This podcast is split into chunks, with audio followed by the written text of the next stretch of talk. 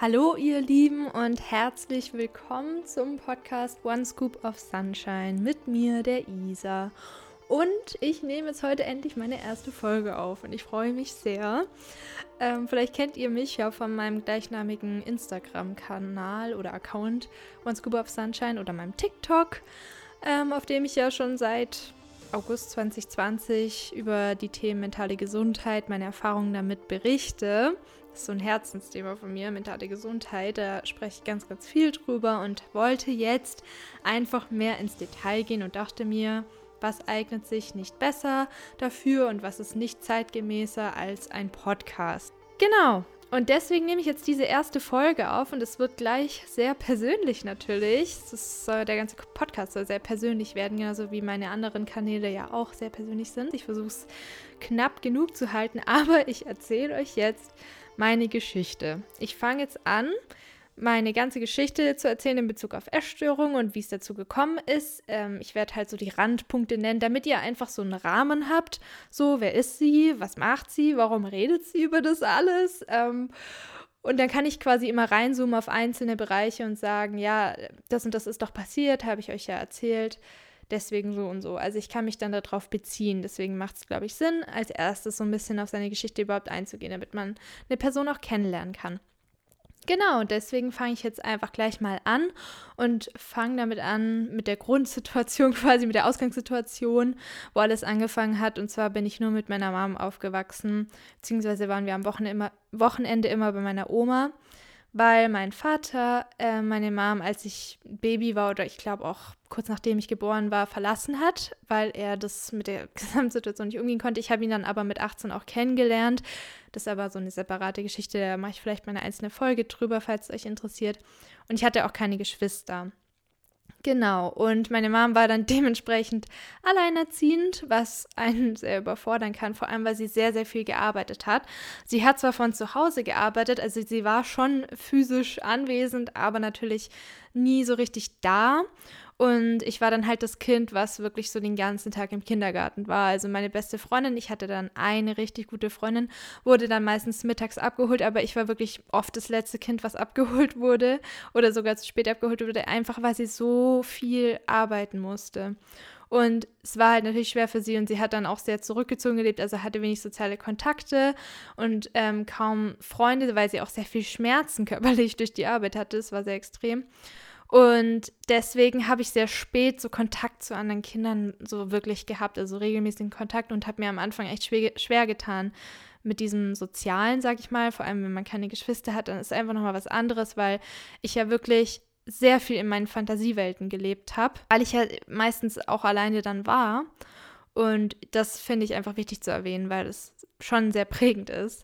Natürlich. Und ja, meine Mom hat auch große eigene Probleme durch ihre Vergangenheit, also mentale Probleme. Ich möchte nicht so viel über andere Personen erzählen, aber ich muss es trotzdem erwähnen, weil das war ein sehr, sehr großer Teil meiner Kindheit und Jugend. Ich kann jetzt nicht so ins Detail gehen, aber ja, vielleicht könnt ihr es euch ein bisschen vorstellen, was es sein kann. Und ich war also ein sehr schüchternes Kind. Ich hatte eine gute Freundin. Wir sind ein paar Mal umgezogen. Ich habe auch die Grundschule gewechselt, weil in dem ersten Gebiet, wo wir quasi gewohnt haben, war es ein bisschen schwierig, auch in der Schule. Ich sage nur so viel, also manche Kinder haben in der ersten Klasse einfach heimlich auf dem Schulhof geraucht und da sind ganz, ganz komische, schwierige Wörter gefallen und war nicht so gut. Meine Mom hat das halt ziemlich früh erkannt und wollte uns quasi da rausholen, deswegen sind wir ins Nachbardorf gezogen. Und dann, ja, bin ich quasi von der Rauch- und Klau- und Lügen-Situation. Die Kinder haben dort sehr viel gelogen tatsächlich und es wurde geklaut und so. Da lag auch mal irgendwo ein Messer rum. Ja, von da bin ich quasi zu Faschingszunft und Freiwillige Feuerwehr und TSV-Turnverein gezogen. Also es war ganz interessant, so der Vergleich. Und sehr, sehr viel so Gottesdienst und da war so eine christliche Gemeinschaft auch und so. Ja, und die Kinder kannten sich natürlich ihr ganzes Leben so, waren zusammen in dem Verein und ich kam dann halt dazu und das war dann ganz interessant. Und meine Mom hat da halt natürlich auch viel gearbeitet und konnte sich jetzt nicht viel engagieren und ich fand halt, in dem Dorf ging es sehr viel so um dieses Engagement, um da in die Gemeinschaft reinzukommen. Und dann war ich halt immer sehr viel allein. Und ich habe auch das Gefühl, ich wurde von der Lehrerin so ein bisschen bewertet dafür und wurde dann immer viel halt alleine wohin gesetzt, weil ich auch sehr kommunikativ war. Ich wollte halt die ganzen Kinder kennenlernen, was natürlich im Unterricht nicht geht. Und ach ja, war ein bisschen schwierig. Ich habe mich da ziemlich so ausgeschlossen gefühlt irgendwie, weil mich quasi das beliebteste Mädchen nicht so mochte und ja, ihr wisst schon, ne, so Drama, aber das war damals echt, es hatte große Auswirkungen und ich wurde dann für die Realschule empfohlen von dieser Lehrerin auch, aber ich komme aus Bayern und da kann man dann auch, weil ich weiß, dass es in anderen Bundesländern ein bisschen anders ist, deswegen erwähne ich es, kann man dann sagen, ich gehe trotzdem aufs Gymnasium. Dann bin ich tatsächlich trotzdem aufs Gymi gegangen, weil auch meine Freundinnen dahin gegangen sind und ich den Schnitt schon hatte. Also ich habe tatsächlich gut gelernt und hatte auch den Schnitt dafür, also dass man sagen hätte können, okay, sie ist noch an der Grenze, sie darf aufs Gymi. Aber wenn du halt das gesagt bekommst als 11-jähriges Kind, ja, du bist so schlecht, um auf diese Schule zu gehen und deine ganzen Freundinnen sind eigentlich gut genug, aber du nicht, dann gehst du ja schon mit der Einstellung da rein, okay, ich bin irgendwie nicht nur ärmer als die meisten Kinder, weil die hatten alle halt in dem Dorf Häuser und Mutter und Vater und Geschwister und Haustiere und halt eine ganz andere Ausgangssituation und da habe ich schon immer so das Gefühl gehabt, okay, ich bin halt immer bei meinen Freunden eher zu Besuch und die haben das alles und ich halt dann nicht. Und das war dann halt auch nochmal so eine Bestätigung, dass ich halt auch da irgendwie nicht schlau genug bin eigentlich und da nicht sein sollte und mich beweisen muss, dass ich da das auch wert bin, dort zu sein. Weil ich war dann auch auf einer Schule, wo auch sehr viele wohlhabende Kinder waren und in einer Klasse vor allem, wo halt die ganzen Dorfkinder so waren. Und die hatten halt schon alle einen Besitz, sag ich mal, und auch einen Namen, die Eltern oft auch. Und ich war dann so dabei und ach ja, ich habe halt immer das Gefühl gehabt, ich wurde ein bisschen missverstanden, weil ich habe dann schon versucht, mich echt anzustrengen von Anfang an. Aber wenn du dich natürlich zu arg anstrengst, dann wirst du ja schnell so als Streber abgestempelt. Aber ich hatte einfach so immer das Gefühl, weil meine Mom immer meinte, mach's besser als ich. Also ich hatte immer diesen Druck und dadurch habe ich halt so angefangen, mich sehr anzustrengen, das haben die anderen natürlich gesehen und dann wurde ich sehr schnell halt ausgeschlossen, aber ich hatte immer meine 3 Freundinnen und ja, wir 4 waren dann so ein Bündel und dann konnten die nicht so viel machen, weil man hatte halt dann seine Gruppe immerhin und wurde halt zu 4 so ein bisschen abgekapselt. Also das haben wir dann halt so über uns ergehen lassen, die 5 Jahre. Und während dieser Zeit habe ich dann halt so ein Auf und Ab gehabt mit Noten und so weiter. Also ab der Mittelstufe wurde es ein bisschen besser. Ich war halt irgendwann richtig besessen vom Lernen. Meine Mom und ich sind dann nochmal umgezogen auf einen Berg. Ja, tatsächlich einen Berg in den Alpen. Und ich bin aber noch auf dieselbe Schule. Aber ich wohne an der Grenze zu Österreich und es war dann auf der österreichischen Seite. Ich habe dann da ein paar Mädels kennengelernt. Aber generell war ich wirklich sehr... Also das war so, ich meine, ihr könnt es jetzt vielleicht mit der aktuellen Lage nachvollziehen, das war schon Isolation irgendwie. Man sitzt da oben auf dem Berg nach der Schule, du kannst ja nicht einfach mit dem Auto runterfahren oder so. Ein Bus war auch schwierig, es gab so Bergbusse, aber ja, da haben wir ein Jahr gewohnt. Und zu der Zeit war es tatsächlich so, da war ich 13 oder 14, ich glaube 14, dass ich da angefangen habe, dann mich so anzuschauen und dann Sachen an meinem Körper, also Aspekte von meinem Körper zu kritisieren oder überhaupt nicht dann mit mir und meinem Wert zu beschäftigen und wurde richtig besessen vom Lernen und von der Bestätigung für gute Noten. Und ich habe dann wirklich vorgelernt, ich habe die Kapitel vorgelesen, dass ich mich viel melden kann, ich habe 8-9 Stunden am Tag gelernt und habe dafür auch Bestätigung bekommen, irgendwie von meiner Mom und durch die Noten, die wurden richtig gut und ich habe dann auch so einen kleinen Shift gehabt, was Freunde angeht, weil die 2 Freundinnen, die ich hatte, mit der einen hatten wir ein bisschen Stress, deswegen nur noch 2, das war so ein Dreierpack dann, ne? Und 3 Freundinnen ist immer schwierig. Und ich war dann die Ausgeschlossene, weil ich natürlich nachmittags nicht so leicht von diesem Berg runterkam. Das klingt echt interessant. Ja, und dann da oben in Österreich auf dem Berg saß. Und ich war dann halt viel in der Natur auch. Natürlich war schon schön, so die Aussicht toll. Aber es ist halt ein goldener Käfig irgendwie.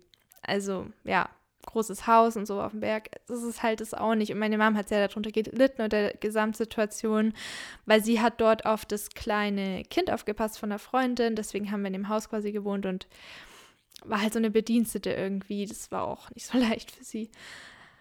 Ja, aber sie konnte sich ein bisschen ausruhen, physisch gesehen, ihren Rücken und so. Deswegen sind wir da hoch.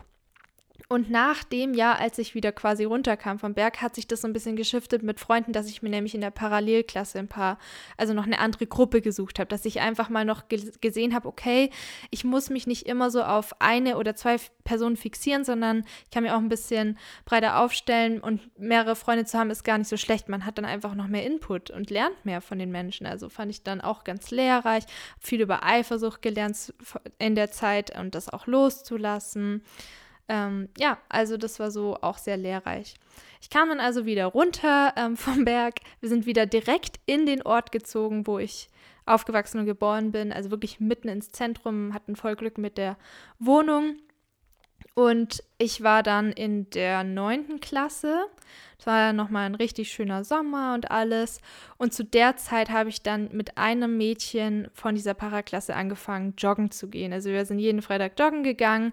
Sie war ganz anders gebaut als ich. Grundsätzlich einfach kleiner, hatte breitere Hüften und so, und hat dann immer halt so gesagt, ja, du bist doch eh schon...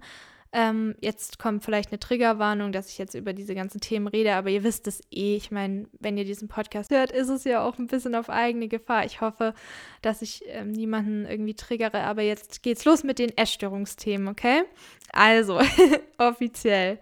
Ich war dann mit ihr joggen und sie hat halt gesagt, du bist doch eh schon von Grund auf einfach sehr schlank, du hast schon diese guten Noten, ja, und ich war dann aber so, okay, wenn sie das zu mir sagt, in meinem Perfektionismus und in meinem Bestätigungswahn, dann muss ich schon schauen, dass ich das aufrechterhalte oder sogar noch optimiere.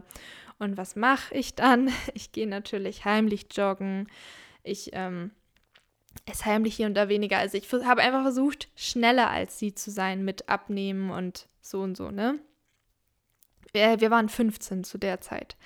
Und ich hatte halt immer diesen Konkurrenzdrang, also schon in der Grundschule, 3., 4. Klasse, als es hieß, es geht auf diesen Übergang in die weiterführende Schule zu und schaffe ich den Schnitt oder nicht. Da habe ich mich schon also meine beste Freundin war die Beste der Klasse, hatte nur 1er, da habe ich mich schon immer mit den Besten immer gemessen und wollte da halt zeigen, dass ich das auch kann.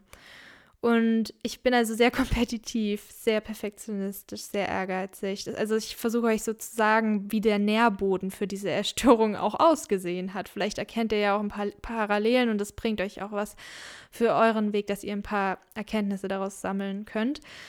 Und genau, mit dieser Freundin wollte ich dann 2013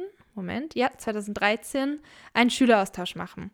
Und es gab verschiedene Schüleraustauschangebote, also 4 Länder, Australien, China, USA und Argentinien, glaube ich, ein Jahr später war das aber erst. Und wir wollten in die USA, weil wir haben immer Two Broke Girls angeschaut, eine Serie, und wir haben uns immer als Two Broke Girls gesehen und ich war halt so eher die Blonde und sie war diese freche, dunkelhaarige, vielleicht kennt ihr die Serie, die ist mega gut und die sind so witzig, die zwei. Jedenfalls wollten wir unbedingt in die USA und...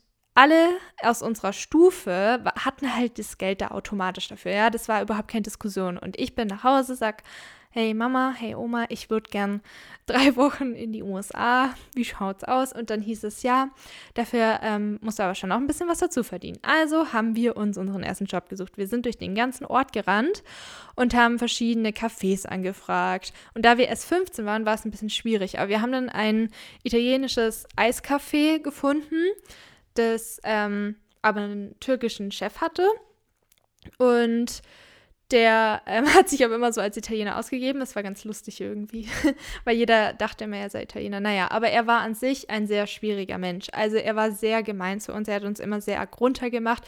Wir haben dann den ganzen Sommer dort geschuftet, wirklich. An manchen Tagen war sie dann nicht da, weil sie halt im Urlaub war, 3 Tage oder so. Da habe ich wirklich jeweils 11 bis 12 Stunden durchgearbeitet, ohne Pause. Also es war hoch illegal, was wir da gemacht haben, für 6 € die Stunde. Und ich hatte keine Pause, und zu der Zeit war ich in meinem Ehrgeizwahn so drin, dass ich dann wirklich teilweise den ganzen Tag nichts gegessen habe. Oder nur heimlich, wenn ich so eine fast leere Flasche Cola oder Fanta oder wie auch immer ins Lager gebracht habe, noch den ausgetrunken. Ich hatte halt immer Hunger und bin abends wirklich nach Hause und habe geweint und gezittert, weil ich so fertig war. Und ich hatte, aber da, ich möchte euch das halt sagen, weil, dass ihr merkt, wie gering mein Selbstwert war und wie abhängig ich von Bestätigung war. Und ich habe mir das von ihm wirklich versucht, strukturell zu erarbeiten. Also ich bin immer noch schneller gerannt. Ich bin immer noch schneller geworden im Putzen, im Aufräumen, dass ich irgendwie Lob von ihm bekomme. Und stattdessen hat er teilweise echt zu den Kunden irgendwie gesagt, dass wir so schlecht sind oder so. Also es war wirklich schwierig. Und wir haben es aber geschafft und wir hatten dann auch, wir sind da auch reingekommen, also unsere Noten waren gut genug und wir wurden auf die Liste gesetzt, es kam nämlich gar nicht jeder rein und sind dann im Herbst in die USA geflogen. Und es waren 3 wunderschöne Wochen. Wir sind auf eine Highschool gegangen. Ich habe von dem Quarterback eine Date-Anfrage bekommen, so wie ich es mir immer gewünscht habe. Ich habe, weil halt die Deutschen, ne, kommen, da will man ja mal mit einer der Deutschen ausgehen. Also das war jetzt vielleicht nichts Besonderes, aber für mich war das einfach was Krasses. Wir hatten einen Locker, also einen Spind. Ich wollte immer so einen Spind, wo wir dann unseren Rucksack und unser Essen reintun. Oh mein Gott, ich glaube, das erzähle ich euch mal separat. Es war einfach cool dort.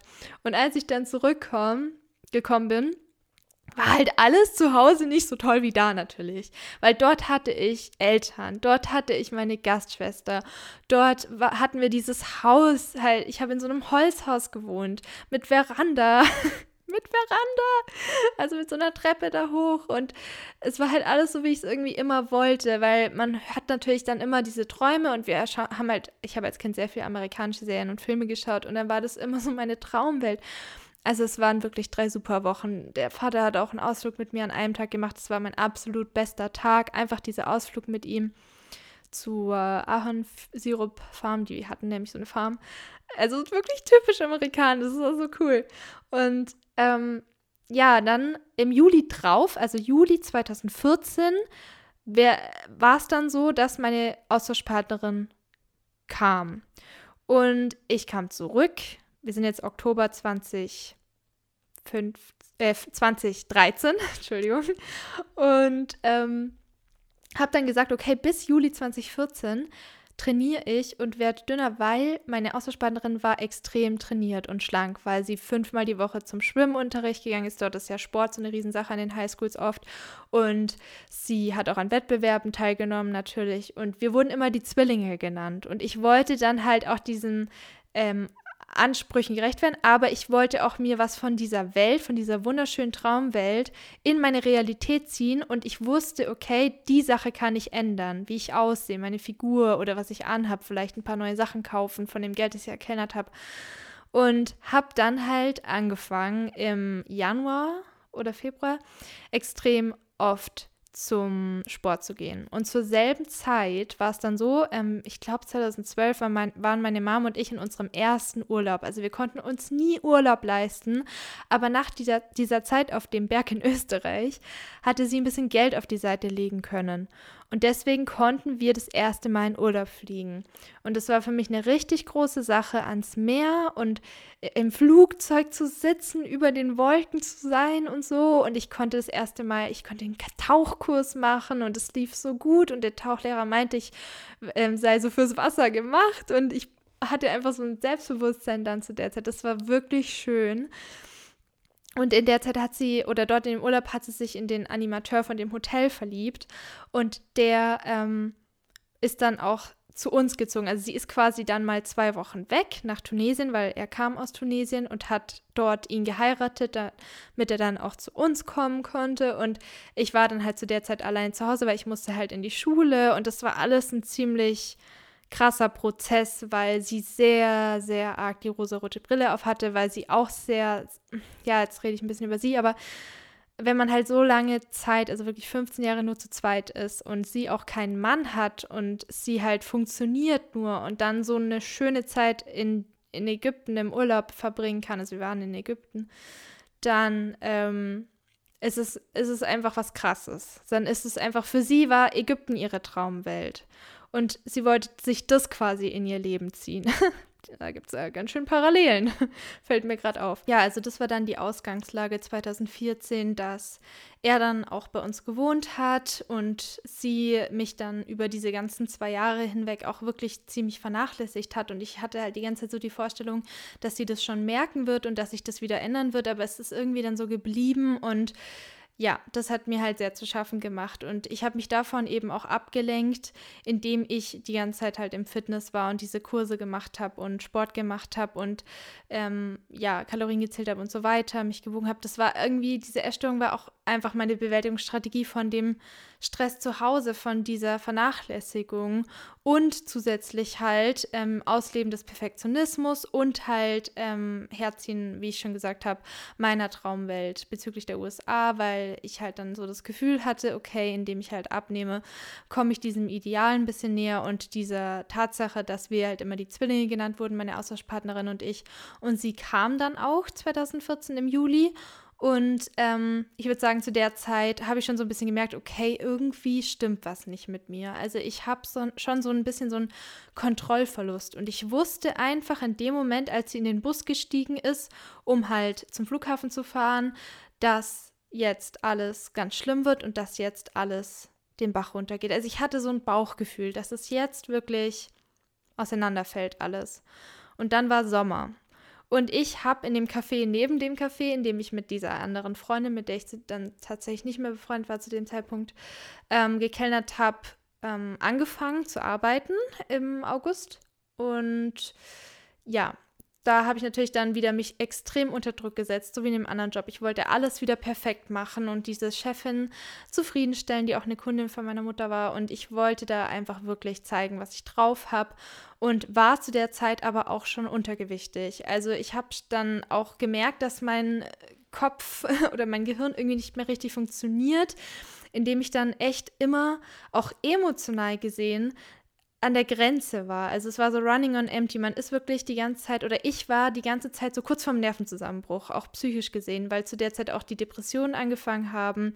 Ich lag dann nur noch im Bett und konnte die Decke anstarren und habe mich so leer und gleichzeitig irgendwie auch so down und kaputt und gebrochen gefühlt. Und dann hatte ich wieder Heulanfälle zum Beispiel. Einmal kam ich von der Arbeit und stand irgendwie auf der stand dann so bei so einer Bank rum und habe einfach angefangen zu weinen und ich konnte, also aus dem Nichts, ich konnte nicht aufhören. Dann kam auch so eine Frau vorbei und meinte so, hey, kann ich dir helfen? Und ich so, nee, alles super, gehen Sie einfach weiter, ich schaff's schon. Ich habe es aber natürlich nicht so geschafft. Oder im Supermarkt hatte ich auch mal so einen Zusammenbruch, weil ich irgendwie mein Handy verloren hatte. Und dann bin ich auf den Boden gestürzt und geheult und war einfach am Boden zerstört, buchstäblich.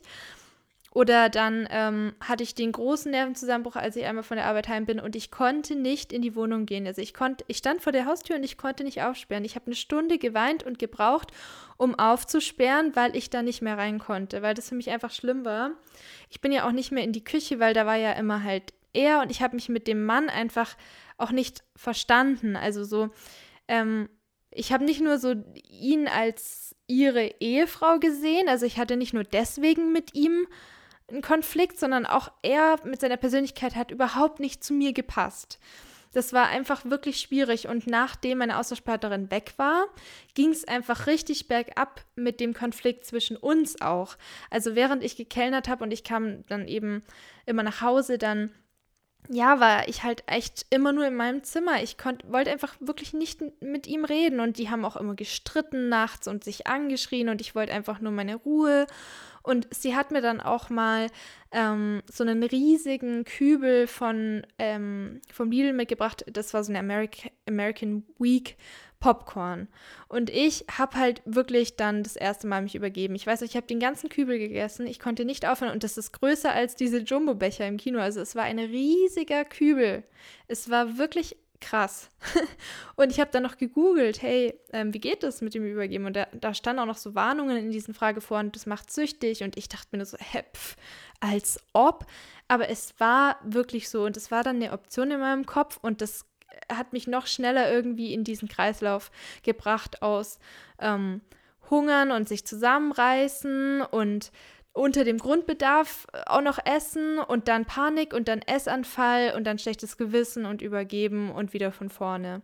Und ja, so war das dann tatsächlich schon in dem Sommer und die Depressionen waren wirklich schlimm. Ich hatte auch so Dissoziation, dass sich alles surreal angefühlt hat. Also ich war einfach nicht mehr richtig in meinem Körper und dann habe ich gesucht. Ich bin dann ins Internet und habe gesucht nach Orten, wo ich so hin kann und habe dann in München ein staatliches Internat gefunden. Das ist jetzt nicht so was Besonderes gewesen oder was Teures oder so, wie man sich Schloss Einstein vorstellen muss. Vor allem nicht Schloss Einstein, Erfurt. Das war ja immer sehr schön, falls es jemand kennt. Aber so habe ich es mir natürlich vorgestellt, aber so war es nicht. Und wir sind dann da auch hingefahren. Ich habe auch ein Bild von dem Tag, könnte ich auch mal vielleicht posten. Und ich war im Untergewicht, ich war noch nicht an meinem tiefsten Punkt, aber schon wirklich sehr weit unten. Und deshalb hat auch die Schulleiterin mich fast nicht nehmen wollen, aber wir haben sie quasi überredet. Und ich war dann dort auf dem Gymi, es war natürlich ein schlimmer Tag, dahin gebracht und einfach abgesetzt zu werden. Ich war ja 16, meine ganzen Freunde, auch wenn ich kaum was mit denen zu tun hatte in dem Sommer, weil ich ja nur am Essstörung ausleben und arbeiten war oder gewesen bin und die halt viel Party gemacht haben und das einfach nicht so meins war. Ich habe sie kaum gesehen, aber es war trotzdem natürlich krass, so das ganze Leben hinter sich zu lassen, mit 16 auszuziehen, nach München in eine Großstadt von meinem kleinen Ort und dann dort zu leben. Also es war eine große Entscheidung, es war mir damals aber auch gar nicht, noch nicht so bewusst. Und dort war der Leistungsdruck natürlich irgendwie noch höher in dem Gymi. Also mir ist schnell aufgefallen, dass die alle ziemlich weit waren schon und mehr wussten als ich. Aber ja, ich habe mich dann halt mit denen auch irgendwie verglichen und es waren alles noch reichere Mädels tatsächlich. Ich möchte es nur sagen, dass es da dann wirklich den Höhepunkt hatte, also meine Vergleichen-Karriere, sag ich mal. Und es war auch ein Mädcheninternat, aber nicht alle von der Schule waren auch auf dem Internat. Also waren so 600 Schülerinnen oder 800, glaube ich, und nur so 60 waren auf dem Internat. Und die meisten sind also mittags nach Hause, ganz normal. Und ich bin halt den Flur runter und rüber, also man musste nicht mal vor die Tür gehen. Deswegen habe ich teilweise auch echt in depressiven Phasen das Haus nicht verlassen. Wer kann das schon von sich behaupten? Weil ich halt nur einen Flur in die Schule entlang gehen musste. Ich habe quasi in der Schule gewohnt. Yay. Ja, und ein anderes, das Internat hat halt echt krasse Folgen auf mich, ne? Also das war so die traumatischste Phase überhaupt, weil mit diesem Bruch mit meiner Mom klarzukommen, mit der Vernachlässigung klarzukommen, meine Freunde auf einmal nicht mehr zu haben, alleine zu sein, Essanfälle zu haben, Bulimie zu haben, das war ein krasser toxischer Cocktail. Ja. Und Depressionen, die immer schlimmer wurden. Und ich hatte viele Panikattacken dann auch. Auf dem Schulklo, weiß ich noch, hatte ich mal eine. Und das war davor auch nicht da. Das war neu für mich. Ich wusste zu der Zeit auch noch nicht, dass das eine Panikattacke ist oder was das bedeutet und warum ich das habe. Und habe halt das Ventil Bulimie genutzt. Also dieses Übergeben war halt so ein Ausgleich irgendwie, ein Druckausgleich. Wenn ich gestresst war, habe ich mich übergeben. Wenn ich Angst hatte, habe ich mich übergeben. Wenn ich wütend war, wenn ich schlechte Noten hatte, wenn ich eine Prüfung hatte, immer war das so mein Ausweg, diese Sucht, dieses Essen und dieses Übergeben. Und es ist mir wahnsinnig schwer gefallen, auch Geld auszugeben zu der Zeit, weil ich es mir irgendwie einfach nicht wert war. Und ich habe halt wirklich darunter auch gelitten natürlich, der Körper hat auch drunter gelitten. Ich war so müde immer, so schlapp, mir sind die Haare auch ausgefallen, meine Nägel waren brüchig, ich hatte aufgerissene Mundwinkel, mein ganzer Körper hat wehgetan. Und das war, also so schlecht ging es mir in meinem ganzen Leben noch nicht. Und diese Isolation hat natürlich auch dazu beigetragen, also das war natürlich nicht förderlich. Dadurch konnte das natürlich leben. Ihr müsst euch vorstellen, am Wochenende waren die Lehrerinnen also da und waren quasi Betreuerinnen, deswegen staatliches Internat. Also meine Deutschlehrerin hat mir quasi mein Essen warm gemacht oder meine Geschichtslehrerin oder so. Ja. Und dann hatte ich den ganzen Flur, das Klo, alles für mich alleine. Ich war auf dem 3. Stockwerk alleine. Ich hatte ja, also in der Oberstufe hatte man ein Einzelzimmer. Und die waren alle zu Hause, alle sind nach Hause gefahren. Da waren vielleicht 10 Kinder verschiedenen Alters, auf verschiedenen Stockwerken halt. und die halt nicht so leicht nach Hause fahren konnten. Ja, und das war natürlich, ja, freie Bahn so quasi. Und ich habe sehr viel Tagebuch geschrieben. Ich habe irgendwie in der 11. Klasse hatten wir tatsächlich kein Internet. Das müsst ihr euch mal vorstellen. Und da hat es gerade auch alles erst angefangen mit dem YouTube und Instagram, also 2014, 15. Ich konnte keinen Sport mehr machen. Jedes Mal, wenn ich joggen gehen wollte, habe ich angefangen zu weinen. Mein Körper hat angefangen zu weinen und er konnte nicht mehr. Also er war wirklich an der Grenze und hat mir signalisiert, es geht nicht. Und ich konnte ihn nicht zwingen. Zum Glück hat er mir das gezeigt. Ich bin so dankbar im Nachhinein jetzt, wo ich also einen Bezug zu meinem Körper mal gefunden habe über die Jahre dann. Es gab viele Telefonanrufe, viele Tränen. Ich habe die Kalorien dann wieder hochgeschraubt, weil ich ja beschlossen hatte, wieder zu essen. Ich hatte nämlich zu Hause noch so einen Moment mit meinem Hamster tatsächlich, den wollte ich noch kurz erwähnen, wo er eine Wunde hatte, die mir lange nicht aufgefallen ist. Und als sie mir aufgefallen ist, wurde mir wirklich schwarz vor Augen und ich bin auf den Boden gesunken und dachte, ich kippe jetzt um. Und in dem Moment hatte ich so einen Blutrausch in meinem Kopf. Also mir ist alles so in den Kopf, ich habe es in meinen Ohren so rauschen gehört und irgendwie hatte ich einen ganz wachen Moment, wo diese Körperschemastörung wie so kurz ausgefallen ist. Und ich habe mich gesehen und habe gesehen, wie krass dünn ich war und wie weit ich es eigentlich schon getrieben hatte und in welche Richtung das Ganze geht. Und das war so der Moment, wo ich entschieden habe, nein, ich möchte in die genau entgegengesetzte Richtung. Ich habe doch so viele Pläne, ich habe so viele Wünsche, ich wollte doch reisen gehen, ich wollte doch studieren gehen. Und habe dann entschieden, ich schraube das Ganze wieder hoch, also die Kalorien. Das habe ich dann im Internat auch kontrolliert versucht zu tun, war natürlich immer noch viel zu wenig. Und deswegen bin ich dann halt in diese Bulimie gerutscht, weil ich einfach auch keine Ahnung hatte, was der Grundumsatz ist, was Extremhunger ist. Ich habe dann erst im 2. Schuljahr, als wir dann Internet hatten, angefangen, mich wirklich zu informieren. Und dann hat es auch ein bisschen angefangen, zumindest auch in der amerikanischen Welt, dass mehr und mehr über Essstörungen und so geredet wurde. Und dann habe ich da sehr, sehr viel drüber angeschaut, auch Themen wie, also andere psychologische Themen und mich mal angefangen zu informieren. Und genau, also ich hatte dann 2016 mein Abitur und habe in dem Jahr entschieden, ich lasse mich essen, ich lasse den Extremhunger zu und hatte nur noch um meine Abi-Zeit einen Rückfall. Und habe das Abitur auch geschafft. Ich habe nicht mal mein Zeugnis abgeholt. Ich bin wirklich am Tag von meiner letzten Prüfung ausgezogen, habe nicht Tschüss gesagt, ich bin einfach gegangen. Ich konnte gar nicht mehr. Ich hatte auch einen Britney Spears-Moment. Ende 2015, als ich 18 wurde, habe ich mir an dem Tag die Haare abgeschnitten und 8-mal geblichen. Dann hatte ich sie silber und dunkelbraun und die waren komplett kaputt. Dann waren sie irgendwie so grünlich. Und durch meine Experimente, die haben mich in der Schule alle angeschaut, ja, und dazu hatte ich halt auch sehr viel zugenommen. In dem Internat hatten auch viele Essstörungen, also die haben das Essen sehr fettig gemacht, weil sie dachten, dass sie das Problem mit den vielen Essgestörten damit lösen würden. Haben sie aber nicht, weil man ja jederzeit entscheiden konnte, ich esse nichts mittags oder abends, aber zum Internat mache ich wahrscheinlich mal separate Folgen.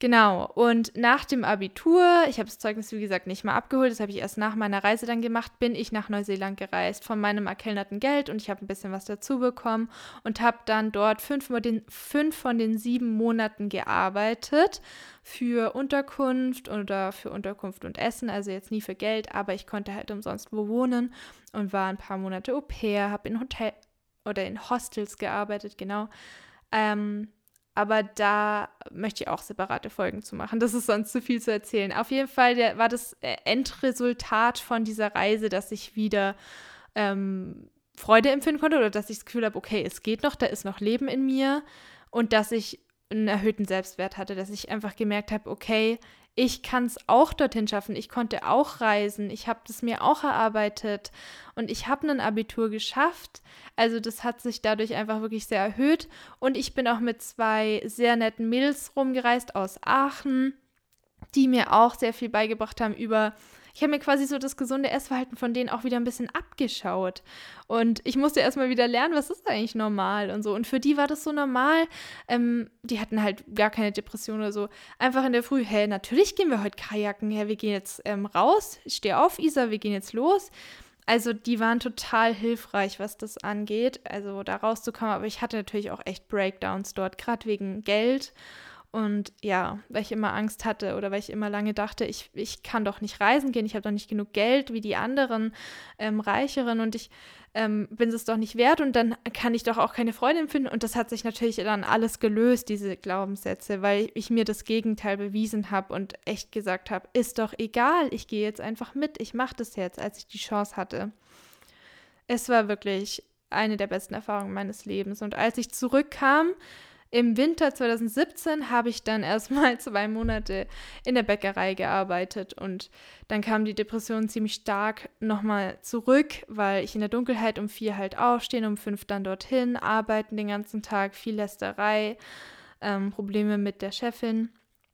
Ja, das war halt natürlich, man wurde ziemlich ausgenutzt, auch finanziell. Aber ich konnte im Extremhunger meine Brotfaser ausleben. Ich konnte mich durch das ganze Sortiment essen und hatte am Ende keine Angst mehr vor Brot. Also das ist der positive Aspekt. Und danach habe ich in einem Hotel Kuchen verkauft, dann kam der Kuchen dran. Und da hatte ich zwar auch wieder eine schlechte, oder nicht schlechte, aber eine schwierige Chefin, aber ich konnte meine Angst vor Kuchen loswerden und Pralinen. Und es war wirklich ein hochwertiger Kuchen auch, also echt mega gut. Und während der Zeit habe ich tatsächlich meine ganze Jugend nachgeholt. Also ich war am Wochenende mit meiner besten Freundin Easy und 3 anderen Jungs, sowas. 2 Mädels, 3 Jungs. Wir waren so eine Gruppe, wir waren immer irgendwie in Bars oder bei jemandem zu Hause und haben Trinkspiele gespielt. Und da habe ich einer von den 3 Jungs war mein jetziger Freund und den habe ich da kennengelernt. Und er heißt Pascal, nur weil ich ihn wahrscheinlich öfter erwähnen werde. Und er ist mein erster Freund und ich bin seine erste Freundin und wir sind seitdem zusammen, also seit 2017. Und das war natürlich dann total krass, weil ich hatte mein höchstes Gewicht erreicht. Ich war im Extremhunger immer noch. Und ich habe mich absolut nicht schön gefühlt. Verfärbte, kaputte Haare. Und er verliebt sich in mich. Und dann dachte ich mir so, krass, wenn der mich lieben kann, dann bin ich doch, egal welches Gewicht ich habe, liebenswert. Und dann kann ich mich doch potenziell auch lieben. Ich kann es ja mal versuchen. Und dann habe ich auch echt mir immer gesagt, das ist ein vorübergehendes Höchstgewicht. Und das ist eine vorübergehende Variante von mir selbst, die auch wieder sich verändern wird. Das ist nur zur Heilung. Ich kann das wieder, das wird wieder anders werden. Das ist halt jetzt eine Variante von mir, die ich vielleicht auch zumindest versuchen kann, zu akzeptieren und die mir was beibringt, von der ich lernen kann, weil dadurch habe ich Angst vor diesem Zunehmen verloren, davor habe ich Angst vor 300 Gramm mehr verloren, weil ich einfach weiß, wie es ist, wenn man einfach mal viel wiegt. Das war wie so eine Konfrontationstherapie, mich dieser Angst vor der Zunahme zu stellen.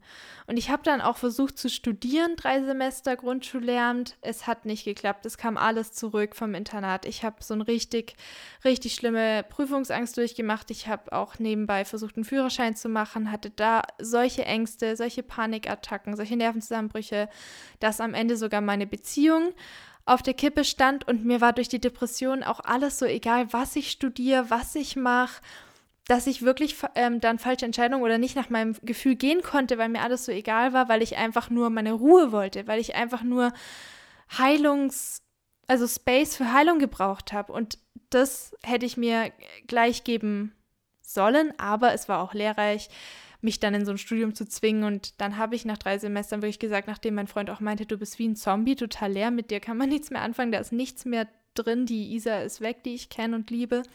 Also er hat mich schon noch geliebt, aber ich war einfach wirklich weg. Also ja, ich habe immer meine Gefühle ausgestellt, um zu funktionieren quasi. Und ich habe es dann aufgehört, habe ein halbes Jahr dann im Supermarkt gearbeitet, habe in dem halben Jahr so viel geweint wie noch nie und habe wirklich immer wie eine Besessene einen neuen Ausbildungsplatz gesucht.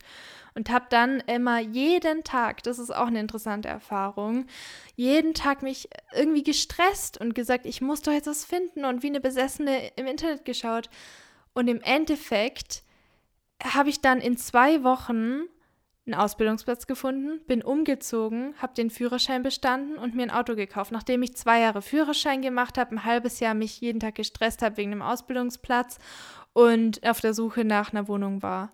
Und das ist halt wieder so das, wo ich mir so denke, wow, ich habe die Zeit mit diesem Stress und dieser Angst verbracht, anstatt mal ein bisschen ruhiger das Ganze anzugehen und ein bisschen mehr Vertrauen in mich zu haben oder ins Universum oder wie auch immer. Naja, ist okay, war auch wieder eine Lernerfahrung. Und dann, also wir wohnen jetzt in dieser Wohnung seit 2019, seit Herbst. Und das ist in dem Haus von der Isi, von meiner besten Freundin. Das haben ihre Großeltern gebaut. Und sie und ihre Mom und ihr Bruder wohnen quasi in der einen Hälfte, beziehungsweise hat sie auch eine WG, also sie ist so Teilzeit hier oder am Wochenende hier. Und in der anderen Hälfte sind ihre Großeltern. Also wie eine große WG, eigentlich ganz cool. Und ich kenne ihre Mom auch schon mein Leben lang und so.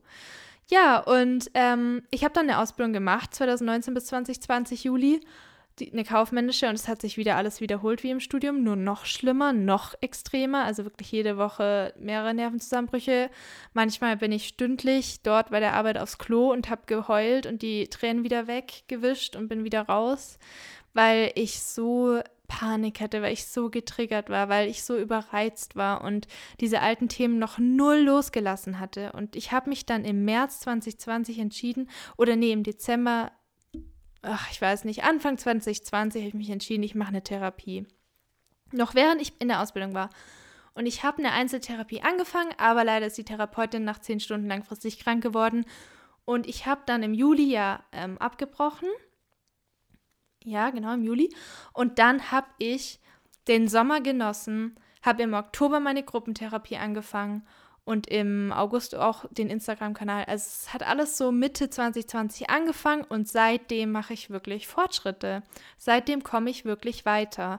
Und es tut mir so gut, das alles auch zu teilen, mit Menschen darüber zu reden, das Gefühl zu haben, auch die helfen mir, ich helfe euch, falls ihr auch von Instagram rüberkommt oder wir schon geschrieben haben. Vielen Dank, einfach danke für eure Ehrlichkeit, für eure Hilfe. Jetzt kennt ihr mich ein bisschen besser, jetzt wisst ihr so ein bisschen meine Story. Ich bin natürlich jetzt auf viele Details nicht eingegangen, weil dafür, finde ich, sind einzelne Folgen einfach besser und ihr könnt mir gern immer Fragen stellen, gerade via Instagram ist ziemlich gut. Bin dankbar, wenn du mir zugehört hast und ich hoffe wirklich so sehr, dass ich mit diesem Podcast dem einen oder anderen helfen kann und ja, dass es euch was bringt. Also, ich wünsche euch auf jeden Fall alles Gute, bis wir uns dann wieder hören in der nächsten Folge. Und ich bin auf jeden Fall da, um zu helfen. Ich gehe nirgendwo hin, ich bin auf jeden Fall hier.